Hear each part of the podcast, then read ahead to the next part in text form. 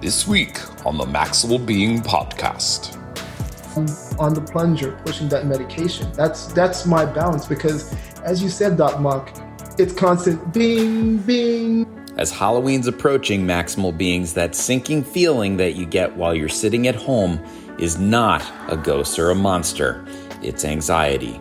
With anxiety on the rise here in America, many of you may be feeling helpless. But fret not, Maximal Beings, because Ellie Mok-Taylor and the team from Maximal Being are here to help. On today's podcast, we talk about the state of anxiety in America, how has anxiety manifested, and the other effects of anxiety in your life.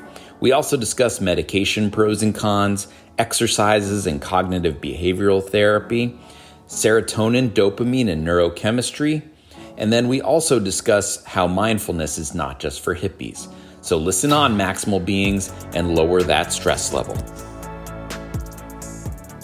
Do us a favor, maximal beings, and leave us a comment or review. Hit the subscribe button, let your friends and family know so that we can get the word out.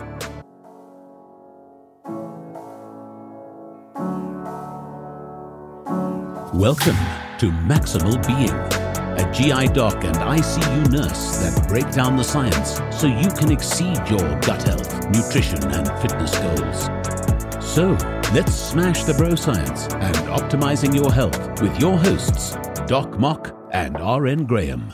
What's going on, Maximal Beings? It's Doc Mok here, and joining me today is, of course, RN Graham down in Miami, and a special guest who I have known for her entire life, Ellie Mok. The reason why my sister is on the podcast today, she is a uh, a licensed healthcare professional. She is in the mental health field. She's counseling the children of Maryland and working on uh, improving um, their anxieties, their depression, and their coping, both with life pre and post COVID.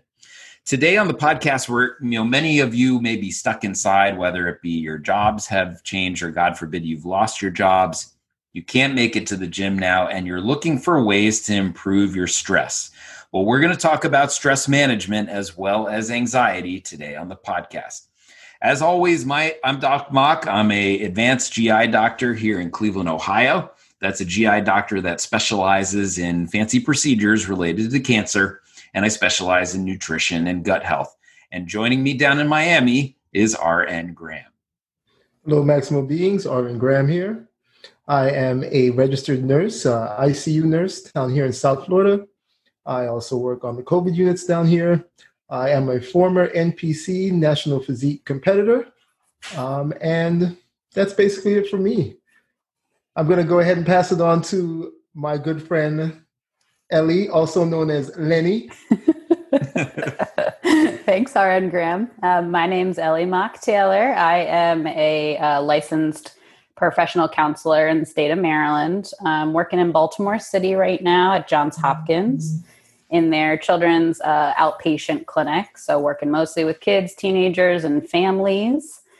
Um, working on, you know, just like Doc Mok was saying, working through coping skills and anxiety and depression and kind of a whole bunch different mental health uh, difficulties that kids go through. So, uh, just for the listeners out there, you know, I'm sure all of you are feeling it in your own anxieties, or maybe you're you have new anxieties that are popping up. But this is a national phenomenon, and if you look at the data from the World Health Organization, the rates of anxiety and depression are going up at least six to seven percent, and that I would say that that's a very conservative uh, measurement. There was also a study that was recently published in the Lancet, which is a top medical journal, and they estimated out of the UK that the rates are as high as up 9%, and that's from 18% to 27%. So clearly, anxieties are getting worse. There are a lot of things that can be feeding into anxieties, but before we get into that, I figured I would turn it over to the expert just to define what anxiety is. So to you, Ellie Mok-Taylor. Thanks, Doc Mok. Yeah, so anxiety is, uh, you know, I think it's a widely used term or word, but, you know, in the mental health field, it is the worry or thought that something will or will not happen. Um, it's pretty common. Everybody has anxieties. There's normal amounts of anxiety. You know, it's what gets us to complete our day to day tasks and what gets us to work on time and to pick up our kids on time. But when it really becomes a difficulty or what we would consider a mental illness, I don't really like that word, but that's the you know the term um, would be when it interferes with your functioning. So you're not able to make it on time, or you're so worried that you don't leave, or um, sit and kind of ruminate about all the things that could go wrong or may not happen. That's my uh, my definition there, Doc Mok. Yeah. Uh, RN Graham, there are a lot of other ways that anxieties can also present in terms of the medical world, right? I mean, you see it, I'm sure, in your patients, even in the ICU. I certainly see it in the GI world. Um, what are some things that you've noticed in terms of symptoms of anxiety as a healthcare professional? Well, especially in the ICU, where you know a lot of people do get depressed and have a lot of anxiety about their ongoing health. Um, you see uh, people have problems sleeping. Um, they will have sometimes have over insomnia, which basically they are constantly sleeping. Um, they can also have issues with eating. Uh, there can be those who don't eat, and there's going to be those that eat a lot to deal with their anxiety. Um, you also have things. One of the major things, of course, is depression when it comes to anxiety, because as as Ellie uh, pointed out, when you have this much anxiety in you, you your functioning just basically shuts down in a lot in a lot of situations. Um, and because of that, people do go into stages of depression. So mm-hmm. those are the major things that we see uh, in the ICU: not eating, eating too much, um, sleeping a lot, un- inability to sleep, agitation too, and, and depression. Do, I mean, do you see a big overlap between anxiety and depression um, in your clients? Yeah, I would say um, almost always. So, you know, part of it is that by the time they come to seek professional help, they're at a pretty bad state. So, a lot of times there is a lot of other overlapping difficulties, but um, really it becomes, you know, this like what came first or are they both present? Um, like RN Graham was saying, all of the things that cause anxiety or symptoms of anxiety can actually lead to depression, right? So if you're ruminating, you're sitting inside your house and um, you tend to isolate, right? You're not going to go out and you're going to be with people. You tend to feel more down because you're like, you're constantly thinking of the state of the world or how awful things are, all the bad case scenarios. So then your mind starts to click into that all the time. Uh, you're withdrawing from activities. It's harder for you to get out of bed. So that all leads to depression. You know, most of the time, I would say the population I'm working with either comes in one led to the other. Both of them have overlapped, um, but they certainly have a lot of correlation together, Doc Mok. Yeah, and I think with the coronavirus right now, we're seeing a lot of direct stressors related to COVID 19. Think, you know, people are worried about following social distancing. They're worried about their loved ones that they can't see. They're worried about their own, you know, impact and infection risk when they go out to the store, say. But then there are a lot of other secondary anxieties. There was a, a great editorial in the New England Journal um, recently, within the last few weeks which um, described a lot of these COVID related stressors. Some of the secondary, um, they called them adversities that people suffer, are economic loss. There are also psychosocial factors, which they said are direct depression and anxiety and um, preoccupations. And then um, indicators of vulnerability was also another category, which means pre existing medical conditions, right? Which we know will predispose you to worse coronavirus. Um, so I just thought that that was an interesting way to kind of break down the direct COVID related changes. But you know, we're going to focus on the positive here, right? You know, yeah. it's not all doom and gloom, right? We don't have to be like like how the news has been recently. Mm-hmm. Um, and so we're going to come up with some solutions for you. So, RN Graham, what are you doing right now to to work on your anxieties and prevent anxieties and and depression in the fitness world? Exercise, exercise, exercise. Honestly, I think moving in any form, whether it's just walking outside, whether it's hitting a gym safely, of course, um, the first thing that does is that just gets your mind off of everything. That's a clear space, and the gym should always be a clear space for you, as well as anything to do outside. Um, whether it's going for a hike, going for a walk, um, you just need to escape the world sometimes. Pop on some headphones, focus on everything else except for what's going on in the news, except for what's going on, you know, in the world outside of you. So uh, for me, I love, of course, I love fitness. So going to the gym, even prior to COVID, going to the gym, pushing some weights, you know, hitting a heavy bag, whatever it may be, it just helps me to get stressed out. And it's proven. I mean, there's many studies out there. You can go on countless websites, countless medical journals, and it's proven that working out releases endorphins, and that leads to just better outcomes as far as mental health goes. So, uh, Ellie, uh, in in your profession, you know, I know you deal with kids a lot. Mm-hmm. Do you find that kids that are more active, generally speaking, are less have less anxiety, less depression?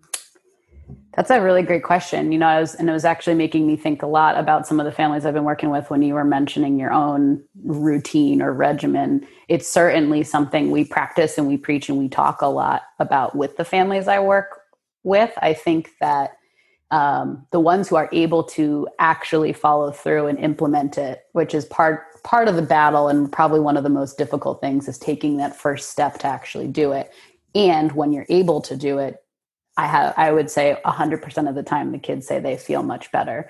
And it can be something as small as um, you know baltimore city was on stay at home and you weren't even allowed to go outside your home. A lot of families live in areas that are not so nice either. So we were coming up with you know uh, obstacle courses in your house and running stairs up and down and who can sprint to the refrigerator the fastest. And you know even any movement like that is better than being sitting on the couch and not doing anything just because of those endorphins. So it certainly is helpful when they're able to follow through and actually do it. And it's fun too. Like some people like fitness and like doing the gym and the weights, but even just, you know, playing catch with your kid or walking around the block, taking your dog for a walk or something like that can also have the same type of release and make you feel good too. Yeah, Ellie's always been an exceptionally innovative and creative person her entire life, and I love the fact that she's implementing those, you know, core concepts in her personality into her job to help uh, these kids. That's wonderful. Yeah, well, Graham. Oh. Yeah, go ahead. So, sorry. So now I have I have an additional question for you. Um, I'm sure that you prescribe medication to um, your clients um, and your patients. Um, what are some of the side effects that you see with the medications that are prescribed? Um, well, so I don't actually do them myself because I'm not a psychiatrist. Mm-hmm. Within mm-hmm. Maryland, we have psychiatrists that do that. However, they work in our practice, so we work very closely with them. Um, you know, we have, it's very different with kids, I would say, compared to adults, but generally, there are some GI upset. You know, you can have some stomach aches and headaches and things like that. Um, specifically for anxiety medication, that's commonly the biggest things. Um, I very rarely, you know, obviously you can have increased thoughts of wanting to hurt yourself, harm yourself. And, you know, just as a disclaimer too, I think as we're talking through all this, if there are any listeners that end up feeling that way, feeling like they want to hurt themselves or kill themselves, that's always a sign you need to go see professional help, go to the ER, go to, you know, call 911, something like that. But generally speaking, they're, um, you know, they, they tend to be pretty mild. Now, the danger in that for adults too is sometimes doctors will prescribe high doses immediately and those side effects can be way worse. Whereas with kids they tend to go much lower much slower. It's kind of the low and slow is what they say. So that's always something to kind of take into consideration for adults is just keeping an eye on those side effects if that is something they end up using RN Graham now the reason why i brought that up is because I've also done a lot of research and articles out there that uh, say that in conjunction with pharmaceuticals, um, exercise is always uh, a great add-on to those mm things. Mm-hmm. And it's actually um, one of the articles I read showed that that the health benefits from um, exercising actually allowed some people to jump off of their medication. Mm-hmm. Now, by all means, if you are prescribed a medication by by any type of licensed practicing physician, you should take that medication unless you are having side effects, which is something that you do need to bring up with that professional. But I just want to incorporate the fact that exercise is that important and exercise has mm-hmm. that much effect that working together with medication, you're going to see greater outcomes. Doc Mok, do you have anything to say regarding that? Yeah, I, I read that study too. It's by Chalder et al. from 2012 in the Frontiers of in, uh, Internal Medicine, and so it, it was a really great, uh, greatly done study where they looked at people that were on standard of care, so they didn't compare to placebo, right? They gave them the same cognitive behavioral therapy, which uh, Ellie will talk about a little bit later, and pharmaceutical therapy, but then they also had a group that they added on exercise. So the reason why that's a really good study is because you're looking at a single variable and it's more real world applicable, right? This is the way that people are going to be. And they found, yeah, that people did better when they exercise as compared to not. And I mean, all of you that exercise regularly out there, you know that and you feel that when when you have those days where you're not able to exercise, you kind of hit a slump and it's because there is a direct impact on your neurochemistry. Um, Ellie, do you want to just kind of talk a little bit about you know the the hormones in your brain and and um, you know what they do to the way that people feel? Yeah, sure. Um, so there's this chemical in your brain called serotonin, and um, what serotonin does is it kind of helps regulate your emotions and helps you feel happier. So the more anxious and the more depressed you can get, the less serotonin that gets kind of passed through your neurons. And chronic anxiety and chronic depression actually leads to kind of like this breaking down of the neurons that create the serotonin. So, uh, people who are very anxious or very depressed actually chemically can't produce chemicals that make them feel good and feel happy. So, a lot of times that's why the medication is added in. It kind of like kick starts those uh, neurons to start firing again. I would say, RN Graham, like you were saying, um, exercise certainly does that as well. And then that's why the, that combination can be really effective because it's just like a boost from all different areas of all of the serotonin that'll make you feel good. You can then take away the medication because you're starting to produce it again and feel the effects of it. And then you still have the exercise that continues it without the medication. Um, so by that combination together is probably a really good like starting point, and then the exercise is more of a good long term solution, so you're not on a medication for the rest of your life. Yeah, and there actually are, you know, um, talking about those particular hormones, those same hormones, serotonin, dopamine, norepinephrine, that are in your brain that can make you feel depressed if you have low serotonin you know dopamine norepinephrine if your system is revved up you can feel anxious uh, also low serotonin. Those are the same hormones in your gi tract in an area called the enteric nervous system which is your gi tract's own nervous system that makes it move and shake.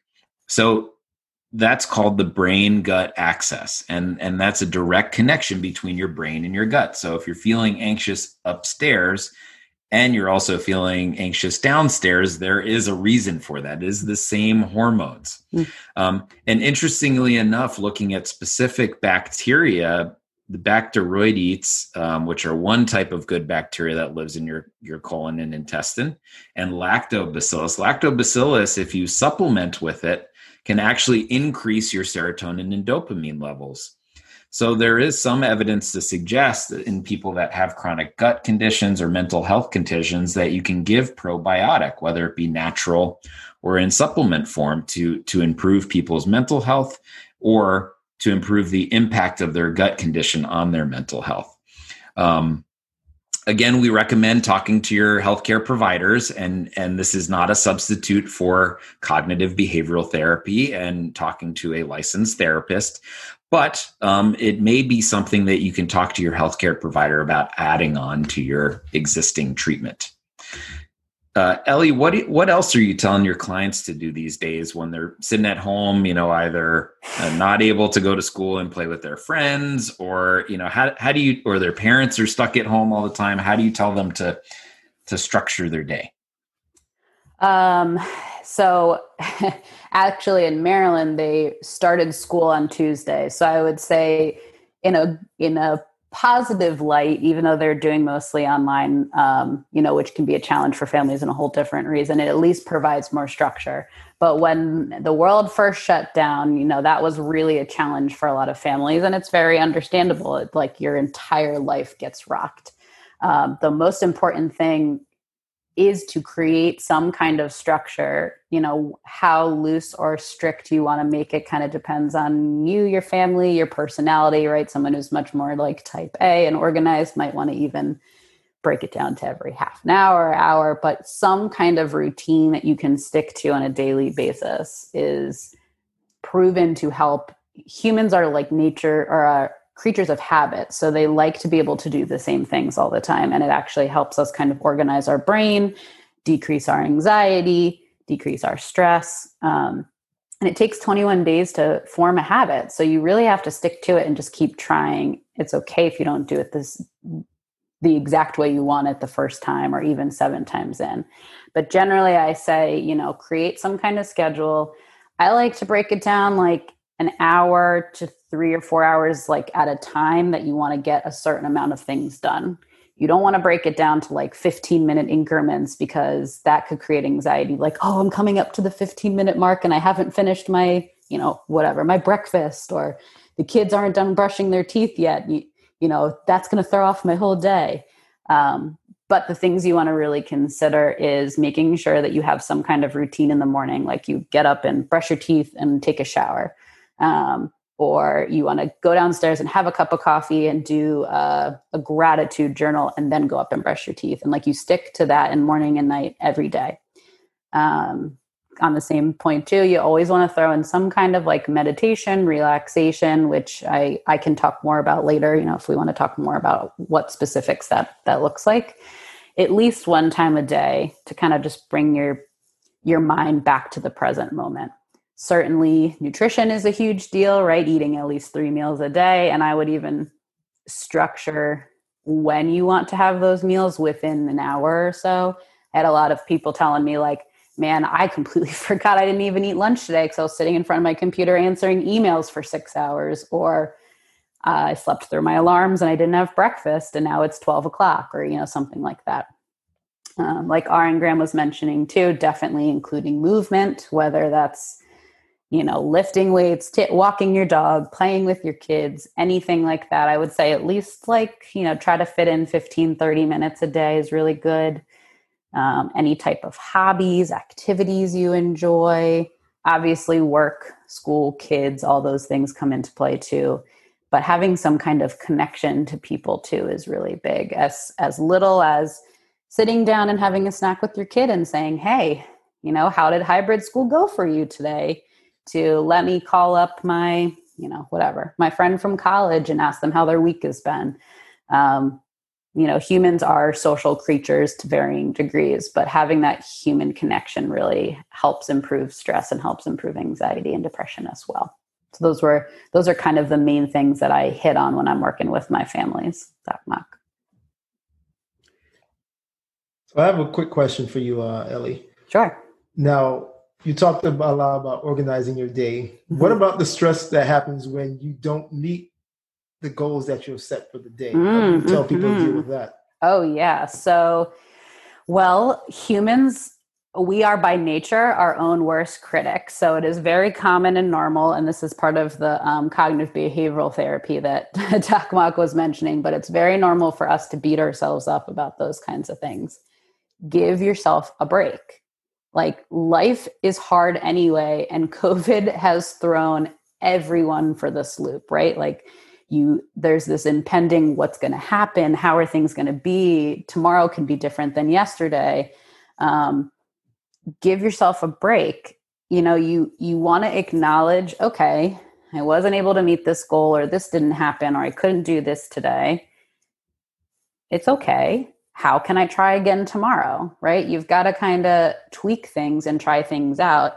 Something that looks good on paper or like a visual you create or you write it in your journal or whatever might not actually play out or your kid might get sick or your job might need you in a meeting in the middle of your meditation like it you know life happens and it's okay the most important thing is not to beat yourself up about it and try again the next day um, the more times you can you give yourself that grace to try again i think the more things will click into place and you'll find what works for you. So ellie you mentioned cognitive behavioral therapy. Is that lying on a couch and listening to the you know the therapist tell you about you know the interaction with your parents and your life now? Or just tell us a little bit more about what sure yeah. I mean if i if that's all i did i wouldn't have any clients because what kid comes into a room and is like sure i'll lay on this couch and tell you everything i think of although i do probably have a few that i could think of that would enjoy that um, yeah, so cognitive behavioral therapy is just like a really fancy way of saying the connection between what you think, what you feel, and what you do. So that's the cognitive is the think, the behavioral is what you do, and they don't say anything about the feelings, but that kind of just comes with therapy, right? You have to talk about how you feel. Mm-hmm. Um, the idea behind it, you know, Dr. Aaron Beck is the one who invented this this therapy, and the idea is that a situation will happen and your brain will have an automatic thought in a response to the situation. And depending on that thought, you then will react emotionally a certain way and behaviorally a certain way and um, physiologically. So, like the heart racing or talking really fast or getting, um, you know, like a furrowed brow if you're angry, like just kind of your body's response. And everybody's automatic thoughts are different depending on what they've experienced in their life. So you kind of have to look at what are you thinking in order to change everything else. But the tough thing is people don't ever stop to think like what went through my mind when I screamed at my daughter? They just I screamed at my daughter because she did something wrong and that made me mad. So in order to kind of work on those things, you have to take a look at like what was going through my head at that time. So that's kind of the basis of that Doc Mok.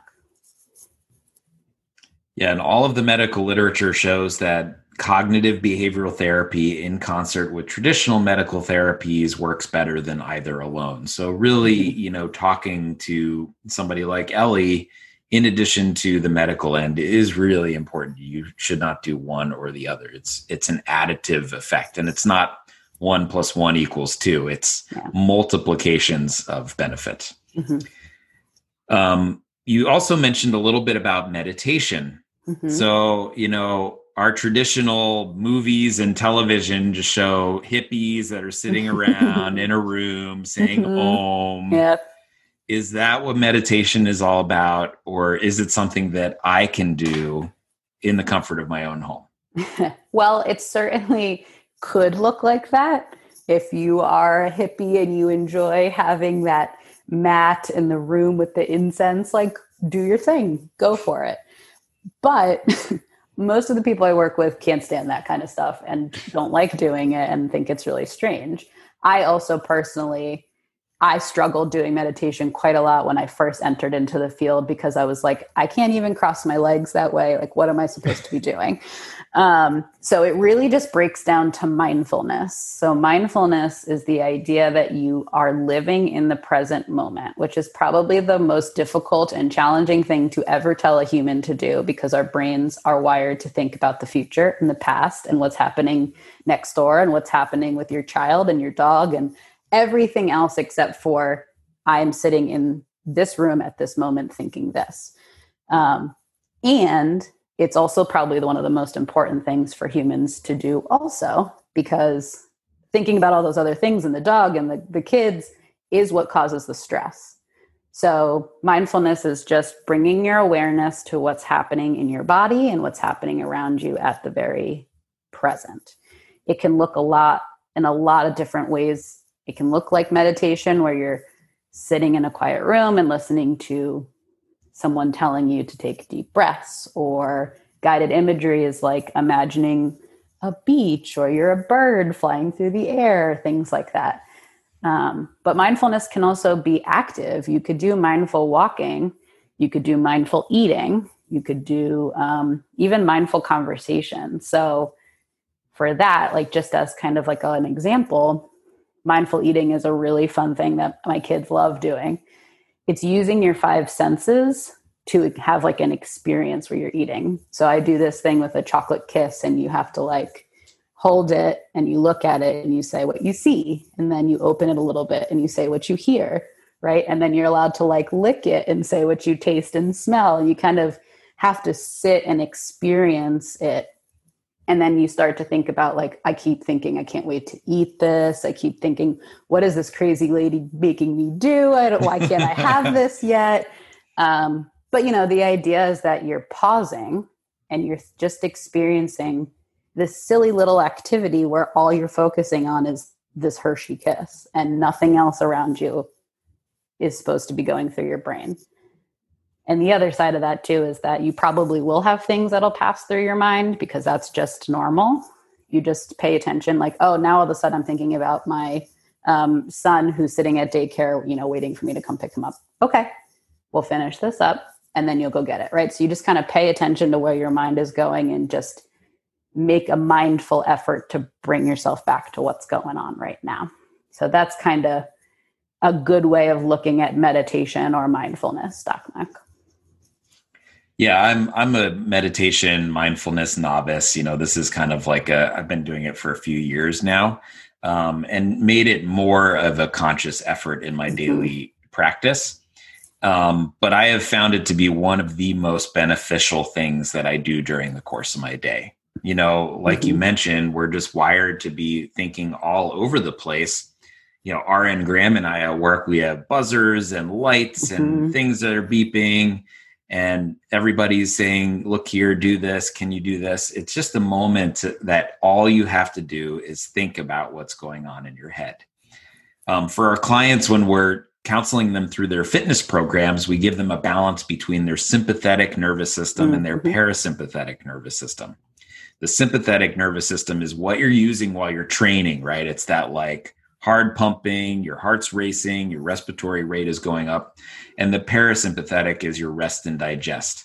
And if you don't strike a balance between those two things, you're going to overcompensate and potentially get injured or give up. And so I think taking some time to do things like yoga and to meditate are really great um, things to do. RN Graham, do you do anything like that in, in terms of your training, or are you just pedal to the metal physique. no, no, no. Um, listen, fitness is mental, mental more than physical. Um, if you aren't in the mental space, you're not going to be focused on your workouts. You're not going to be focused on feeling that pump. So, and I've said this before, you see a lot of people in the gym and, you know, they're talking back and forth and they're working out, but they're not focused on the workout themselves.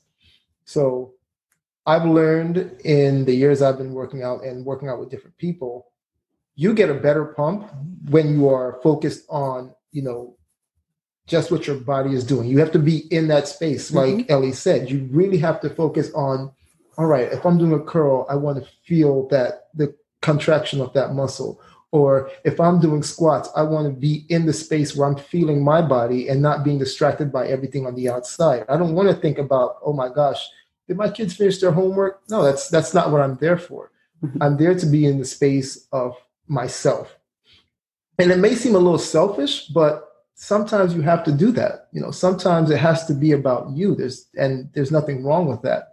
I think that's why a lot of people suffer from a lot of mental health issues is they're so focused on everything else and they're not building up themselves.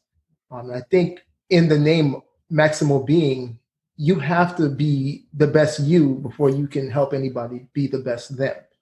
So, so definitely when I'm in the gym or even when I'm, you know, outside walking or raking leaves, my mind is on the sound of the leaves raking or, you know, just having the, the rake in my hand or um, if I'm at work, for example, and I'm pushing a medication, my mind is on my finger on on the plunger pushing that medication. That's that's my balance because as you said, Doc Mok, it's constant bing, bing. Mhm. You know, there's always something going off. It, that's just how it is, and it will it will drive you crazy. And for a lot of our patients that are seeing in the ICU, there's something called ICU psychosis. It's a real thing.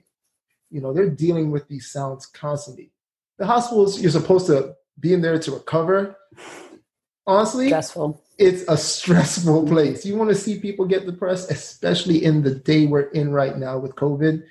It's there. You'll see it. I make sure I I tell the patients right now when when I go into the room and I see that they're little down, I try to tell them, listen, focus on yourself. Focus on the things that you, you know, that you want to do to get yourself out of here. Bring yourself up, but you know, think about you. I'll see them their wives will be calling, their kids will be calling, and what are they doing? Sending it to voicemail, sending it to voicemail because they're so overwhelmed. And I and when I see that, I'm just like, okay, I get it. Turn off your phone, focus, breathe. Don't think about the fact that you're you're sick. Think about the fact that you're here, you're gonna get out, you're gonna get better. So I love that you brought up um, like that sense of feeling selfish because that's like one of the biggest barriers that I have adults tell me. I mean, kids do, but more so adults is that like I don't have time to do that. I have too many other things that I have to deal with. And you validate that like yeah everybody has a lot of other things on their plate but exactly like you said like in order to be uh, the best version of yourself you have to take that time like that has to be a priority and it's not selfishness because you're not going to be a good maximal being at all like you won't be a good person you won't be a good parent a good worker in any way if you're always focused on other things and not taking time for yourself right like I say that in families with parents, especially, you can, it helps you be present in every moment. If you learn to do that mindfulness, like you're saying, the raking, you learn, like, okay, now I'm going to be present just with my kids for these 10 minutes. And now I'm going to be mindful to just be present in my job. And you actually can be much more effective in each part of your life when you can just focus on that at that moment. But it takes practice and it takes time to be able to do all those things. Ellie, for the novices out there that are interested in starting a mindfulness or meditation practice, do you have any resources that you would send them to? Um, so, you know, I think it kind of depends on what their, how they would like to start. I work a lot with teenagers, so they're all about the apps. so I'm always recommending things like um, Calm, Headspace, Smiling Minds are some really big apps right now. A lot of them are doing free, um, either 90 day trials, or I know Headspace has free um, for healthcare workers and for teachers and educators. And I think even for students, what I read recently, if you can put in your school. So that's kind of cool. Um, there's a lot of podcasts and other uh, YouTube videos and things like that where you can listen if you're more of like um, a visual and audio person. But even just looking up um, journaling prompts of how to write mindfully, um, there's a lot of things like where you just talk about like you write three things that happened that were that was good for you today. Um, I've been doing that God, I don't know how many days we've been in quarantine at this point, but I've been doing it since the beginning of since March 17th because I can look back at my journal at the first one and I do three every day. Um, and it's been amazing, like to just see the shift that happens when I'm having a really stressful day.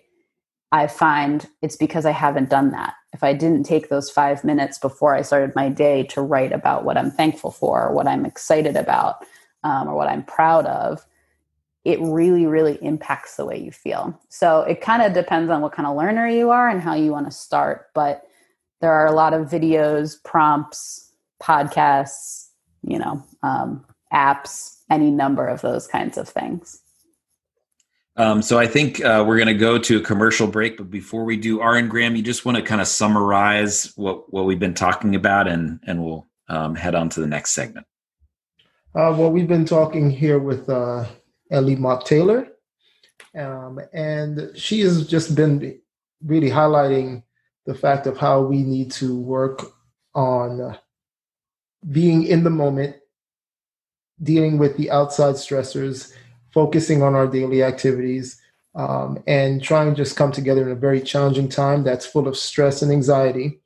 Uh, she's really given us some great pointers on how to deal with it throughout our daily life.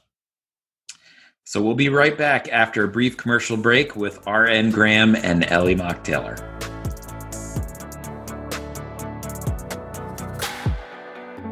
You cannot supplement your way to health, but there are things that we need to add to our lives that can maximize our pathway to wellness. The American diet is virtually devoid of omega 3 fatty acids, which play a major role in cardiovascular disease, gut permeability, and mental health. Personally, I take omega 3s every night, and iHerb is the best place for clean, natural sources of supplements. I love the ZenWise omega 3 fatty acid supplement which is free of fish burps and good for the environment. Head on over to maximalbeing.com slash iherb, that's I-H-E-R-B, and enter the code B as in boy, D as in dog, B as in boy, 5528 and receive 10% off your orders for all supplements. Maximize your supplements with iHerb. If you're stuck at home and cannot make it to the grocery store, delivery may be the best way to stay clean and healthy. Instacart is the national leader in the direct to home delivery service. With numerous major chains and food from smaller stores, you can get those local veggies sent directly to your doorstep. Head on over to maximalbeing.com slash Instacart and maximize your nutrition today. And we're back. Uh, so we're gonna listen. We're gonna do some listener mail. The first piece of listener mail comes from Nellie. And Nellie wants to know what is the brain gut axis? So we kind of touched on that already today a little bit. The brain gut axis, uh, Nellie, is the link between your neurochemicals and the same chemicals that fire your enteric nervous system inside of your tummy. So that said, if you're anxious up top, you know, you're going to have upregulation of the neurotransmitters inside of your belly, which can lead to things like diarrhea, constipation, depending on who you are as a person. Um, there's a lot of great literature coming down the pipeline. The first papers that I remember seeing are in the inflammatory bowel disease realm. That's Crohn's disease and ulcerative colitis. These people tend to be young um, and very sick, and they have chronic inflammation that kind of damages their enteric nervous system and the signaling and this often will lead to consequent uh, psychological illness along with that anxiety depression etc um, even post-traumatic stress disorder. Um, and it's because of the inflammation. And um, you know work on healing your intestinal tract with healing your mind the two are related i can tell you i have been prescribing mindfulness and meditation day in and day out along with probiotic regimens for part of my gut health practice um, with a lot of result um, now seeing the the results here in in COVID. So um, that's to summarize the brain gut axis. Do you guys have anything additional to add to that? Well, I actually have a question for you, uh, Doc Mok. IBS. Can you uh, touch base on that? And is that similar in uh, any any section with what you just said? Absolutely. Yeah. IBS stands for irritable bowel syndrome, which is different than inflammatory bowel disease irritable bowel syndrome is a real syndrome. It has true diagnostic criterion. I will say this that it is often overdiagnosed in people when they often have an organic illness. So, for the healthcare providers out there, make sure that you listen to your patients and do an objective evaluation for things that you can help them um, work on. But if what you're left with is uh, the the other bucket of GI illnesses, what we call functional GI problems, which tend to be more of an electrical system process with the enteric nervous system, one of those is irritable bowel syndrome. Irritable bowel syndrome, you can have diarrhea, constipation, or both. And what these people essentially have is the nerves inside of their GI tract feel things differently than other people. So if you say inflate a balloon in my colon, I won't feel it. I'll be fine. But if you inflate the balloon in somebody with irritable bowel syndrome, even a little bit, they will feel tremendous amounts of pain. Um, and it is because they're just wired differently. Um, it's a very complicated condition. It has to do with uh, spasm, it has to do with the way that your gut moves and empties, and it does have to do with your microbiome. And so I think approaches to improving all of those aspects is very critical to success with these patients. Um, let's go to the second piece of listener mail. This is from Faisel. And Faisel asks, What has been the most stressful thing for you guys during COVID 19? RN Graham, you lead us off. now, are we talking about in my daily life or? I was like, do we have to just pick one? Or... are we talking about my work life? Um, yes. All of it. Man, uh, great question, Faisel. That's a fantastic question. Um, in my daily life, it's just adjusting to the fact I'm, I'm a very social person. Um, I like to be out and about, you know, um, and it's been very taxing to be stuck inside, especially because of what I do as a career. Um, I work mostly with COVID patients right now in the ICU, and it's you know we're talking about really sick people, um, and unfortunately, I've seen a lot of death, uh, more than I would ever want to see in my life, mm. and it has taken a toll. It can be very very depressing. Um, you know, the most challenging thing, my home life is fantastic. I've got wonderful kids and a wonderful wife. And when I come home from a hard day of work, there's nothing like seeing them. But when I'm at work, it's it can be painful and you feel it in your heart. You know, you're you're you're watching people die by themselves. And I think that is the most difficult part. You know, you're having to hold somebody's hand and knowing that that's the last hand that they'll ever hold is yours. It's it's rough, um, and you're calling family members to watch their family to watch their loved one die via Zoom or you know some type of you know sorry it's just even yeah. thinking about it you know yeah. it's it just weighs on you but to know that facetime is the last time you're going to see your family member and you're you have to make that phone call it's it's difficult. Um, I think the worst thing if, now that I'm thinking about though is having to tell somebody that listen, you may want to you know consider making your family member a DNR, which is do not resuscitate. Mm. Um, at that point, that means that we have tried everything we can do, and we don't see this person coming out of this in a functional manner, if at all. Um, and you know, having to make that phone call and having to talk to that family member, it it is taxing. And if if I were to say, if anything's challenging, that's the most challenging part of this whole COVID situation for me.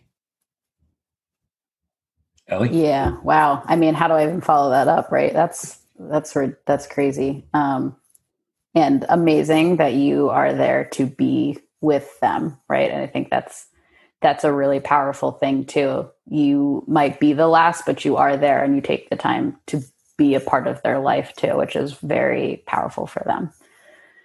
Um, I would say work and home are probably very different, but work is very similar for me than RN Graham too. You know, I'm dealing more on the um, not necessarily direct patient care, but you know, I've been doing mostly telehealth um, which presents its own challenges. But being there amidst, you know, a pandemic, which has, like we've said, all this anxiety and stress. Um, you know, the CDC recently said that 40% of the United States have um, reported just in June some kind of mental health or substance abuse, and 11% have seriously considered suicide. So it's been it's been a lot. Um, the hospitals are full, the ERs are full, or families don't want to go to the ERs because they're afraid of getting COVID. So they're contacting us. And obviously, human connection is so important. And doing therapy sessions is really challenging on videos, especially when like people are like moving like this while you're trying to talk to them. And, you know, there's all these technical issues. So,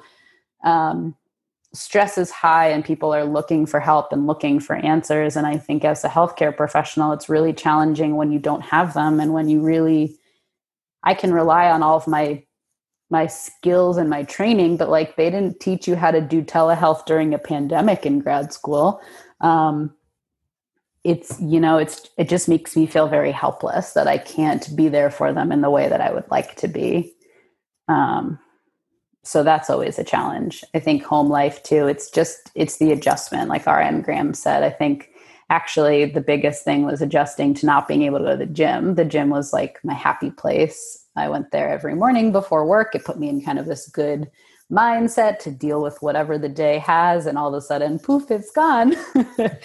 um, it's been a blessing in disguise though because i've learned to do it at home and bought a bunch of weights and you know i do at home workouts every day and now i get to be home each morning and i don't have to drive back and forth and get annoyed by other people using equipment i want to use so that's that's that's the plus side but you know it's just been a big adjustment and for all the listeners even those of us who preach it and talk about it day to day struggle in implementing those routines and structures all the time too. I know that was a really big adjustment for me when I first started having to work at home um, more days than going into the office.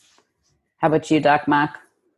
Yeah. So uh, first, let me just say gratitude for to both of you for sharing those really deep things, and um, you know, I'm really thankful that Ellie is out there to help our children, and I really am thankful that RN Graham is there to protect us in the ICU. And if you were the last person that I were to see on my way out, I would die a happy man. So, yeah.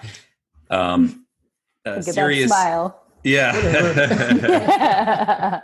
um, you know, for me, I think in terms of outside of work, the hardest thing has definitely been, you know, just the the community, right? You know, we we have a little community here in Cleveland that we see. We have I have a big community in the United States. I have I'm blessed with a lot of wonderful people in my life, and you know, I haven't really been able to see them other than through Zoom. Um, but I think technology has allowed us to all to to reconnect and to see each other, and you know, doing the podcast is also part of that. It's really great to do that work work is definitely tough you're right the hospitals are full and you know i was already part of a very busy you know primarily cancer practice. Now we're seeing people that sat at home for months and are coming in with unresectable cancer. So it's been a lot of bad news. But you know uh, like rn graham and you were alluding to there is a beauty to walking that person through the next stages in their life and and allowing them to do it with grace.